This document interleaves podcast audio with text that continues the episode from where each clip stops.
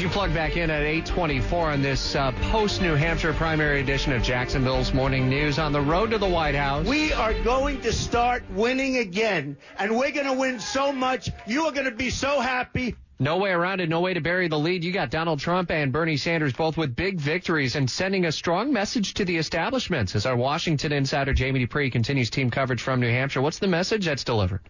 Well, obviously, Rich, it's one. I mean, if you uh, listen to both Sanders and Trump, you'll hear a lot of the same type of lines as they go after the establishment and call for major change. Obviously, their formula for what that change would be is a lot different. Sure. But certainly, as we move out of New Hampshire now, you, you can't ignore the momentum that will be created certainly by these wins by both of them. They're not close wins; they're big wins, especially for Sanders, who 22 points almost over Hillary Clinton. Really amazing. I mean, New Hampshire has been such a fabled place in the history of the Clintons uh, but it certainly was not this time around. Now we we go different ways. The Republicans all just shift down today to the Palmetto State of South Carolina. In fact, Bush, Cruz, Rubio, Kasich, Trump, they all have events there later today, so everybody just picks up and goes there.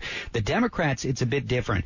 They've got a debate tomorrow night and then uh, it's on to Nevada. That's their next state that votes on February the 20th. As things become a little bit more diverse, it's been a storyline I've read that seems to help eventually Hillary Clinton. But I don't know with the momentum that Sanders gains coming out of New Hampshire. I mean, how do the two kind of intersect? Do you see? Well, certainly, uh, certainly Iowa and New Hampshire are not really emblematic and reflective of sort of the broader population sure. at large.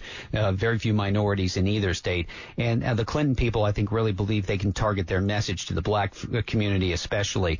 But we'll see. I mean, Bernie Sanders certainly has been able to catch on, and you cannot ignore a 22 point win. Uh, but uh, he does have a bit more of an uphill fight in a state like South Carolina, though I could see him doing well in Nevada and some other states as well. The Republicans, South Carolina is first for them on the 20th, then they have Nevada on the 23rd. You see recent polling out of there? The last I saw was in January, which had Trump well ahead of the field.